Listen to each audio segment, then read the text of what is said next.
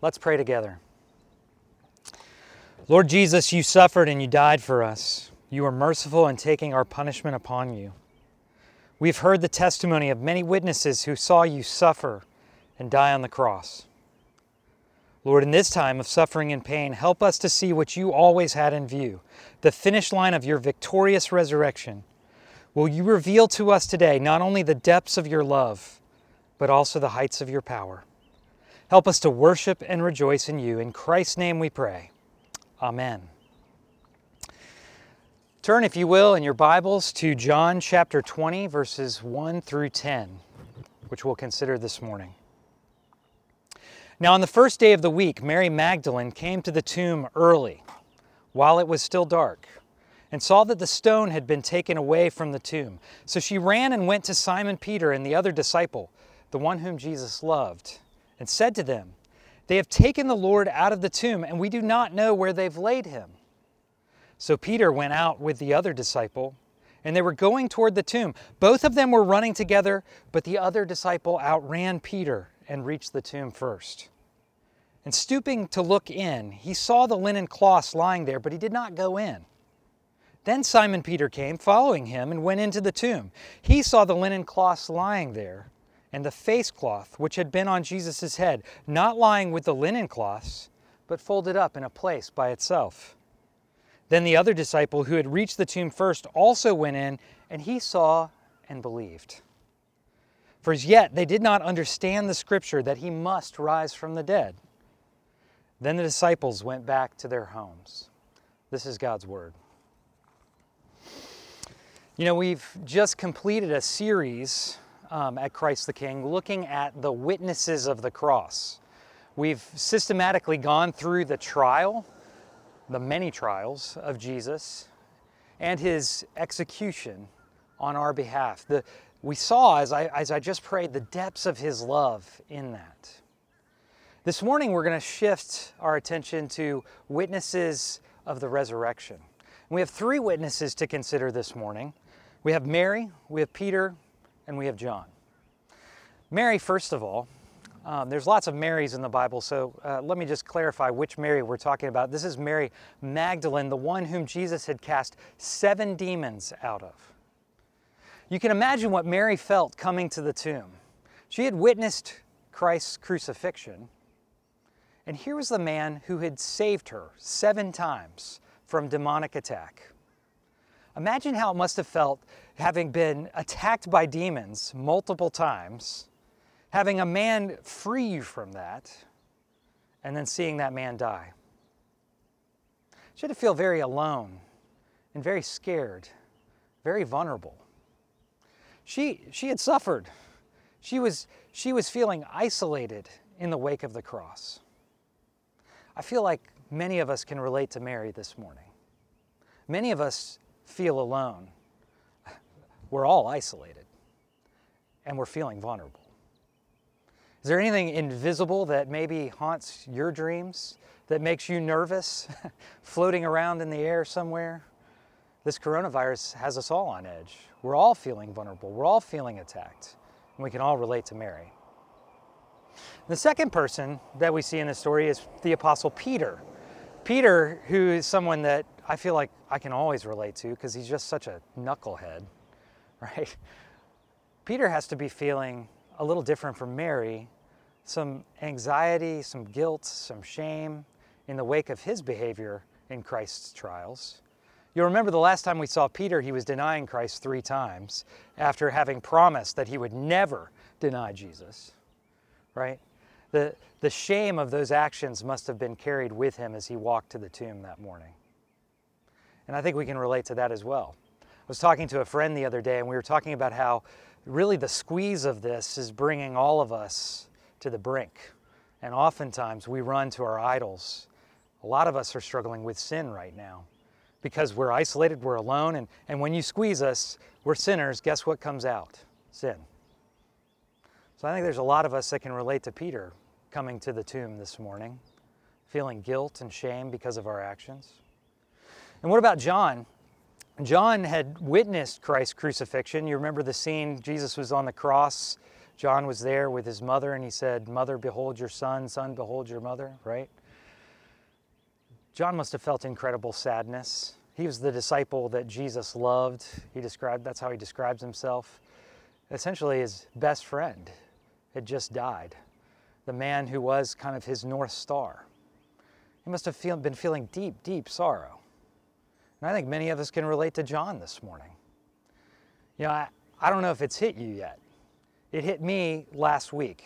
Um, it took a little while, but it was Palm Sunday when I was sitting with my family watching our worship service on TV and thinking about the fact that we're not together. Where is the church? I miss the church. I miss communion. And, and all day on Palm Sunday, I was just in a funk, and I realized it's because I'm sad. I'm brokenhearted. Many of us are facing depression and sadness in the wake of this. So I think we can relate to all of these witnesses as they come to the tomb. And what do they find? They find some new evidence, new evidence for them, old evidence for us. The, the stones rolled away. How did the stone roll away? It's a big stone. It's not something just one person could have done by themselves. And then inside, there's no body. The body's gone.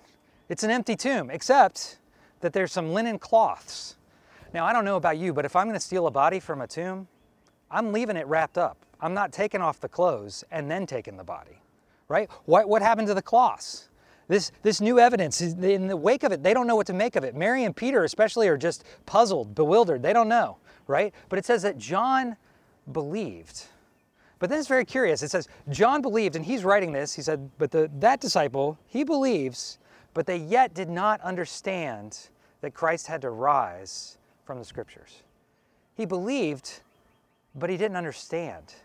He saw the evidence and he thought, man, Jesus is raised, right? But he didn't fully understand the implications of that. He didn't realize what that meant, right? As, you just take a second to consider that. It's miraculous that he believed on the one hand, maybe it's that he just remembered Jesus saying multiple times, because he did multiple times to his disciples say, Hey, I have to die and I have to rise.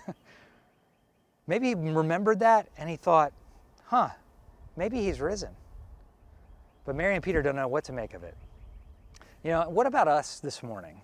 As we come to this old evidence for us, Many of you listening, you probably believe. If you got up at 6:30 in the morning to watch an Easter sunrise, I'm guessing you believe, right? Maybe you don't. Maybe you're watching this later in the afternoon. You're like totally not a believer and you're just kind of like, I wonder what the weird Christians are doing today.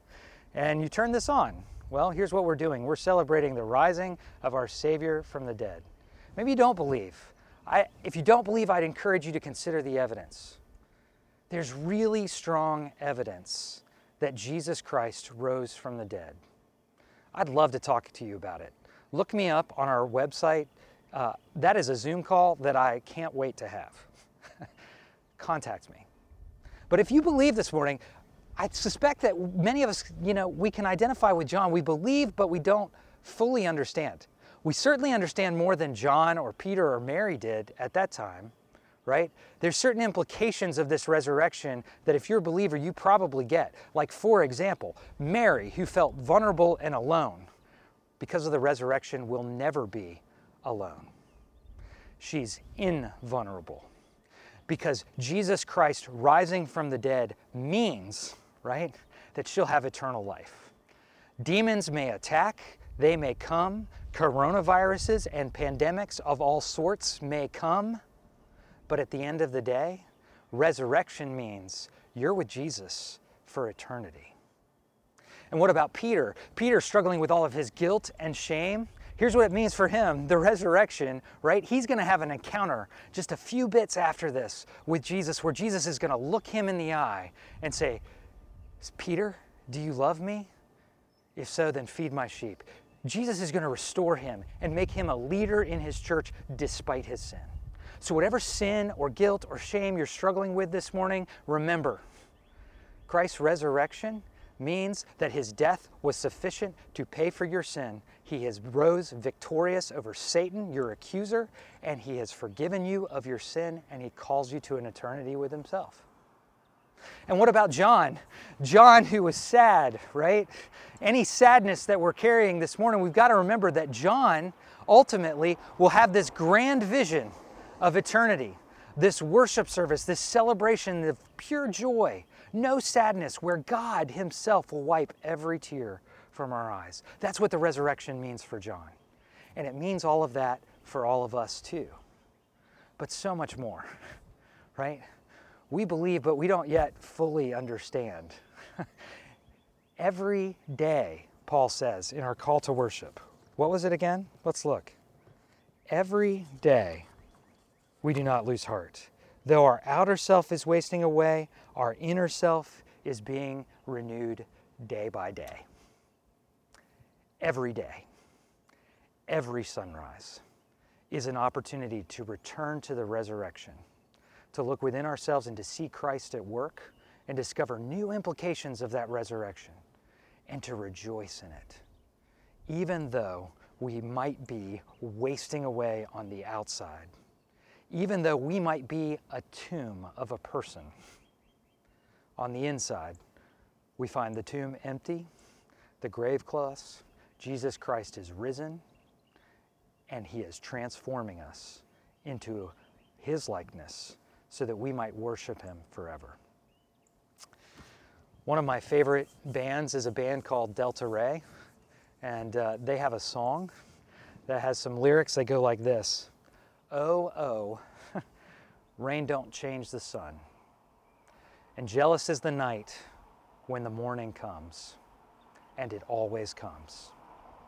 It always comes. You might be in a rainstorm.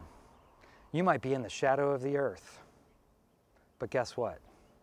Rain and the earth don't change the sun. It's burning. Jesus Christ is risen, CTK. Rejoice in that. Explore the implications of that this morning. May you explore them every day and rejoice in them. In the name of the Father, the Son, and the Holy Spirit. Let's pray. Lord Jesus, you rose from the dead and conquered all of our foes. Your victory gave us hope and peace and restored purpose. Help us, your church, to be light to this city, even in this dark time. Use the resurrection hope in us to reveal the true power of your resurrection to others. May people rush to you as the apostles rushed to find you after hearing of the empty tomb. Lord, bless the city of Raleigh. Make the light of your love to shine upon all who dwell here. We pray this in Christ's name. Amen.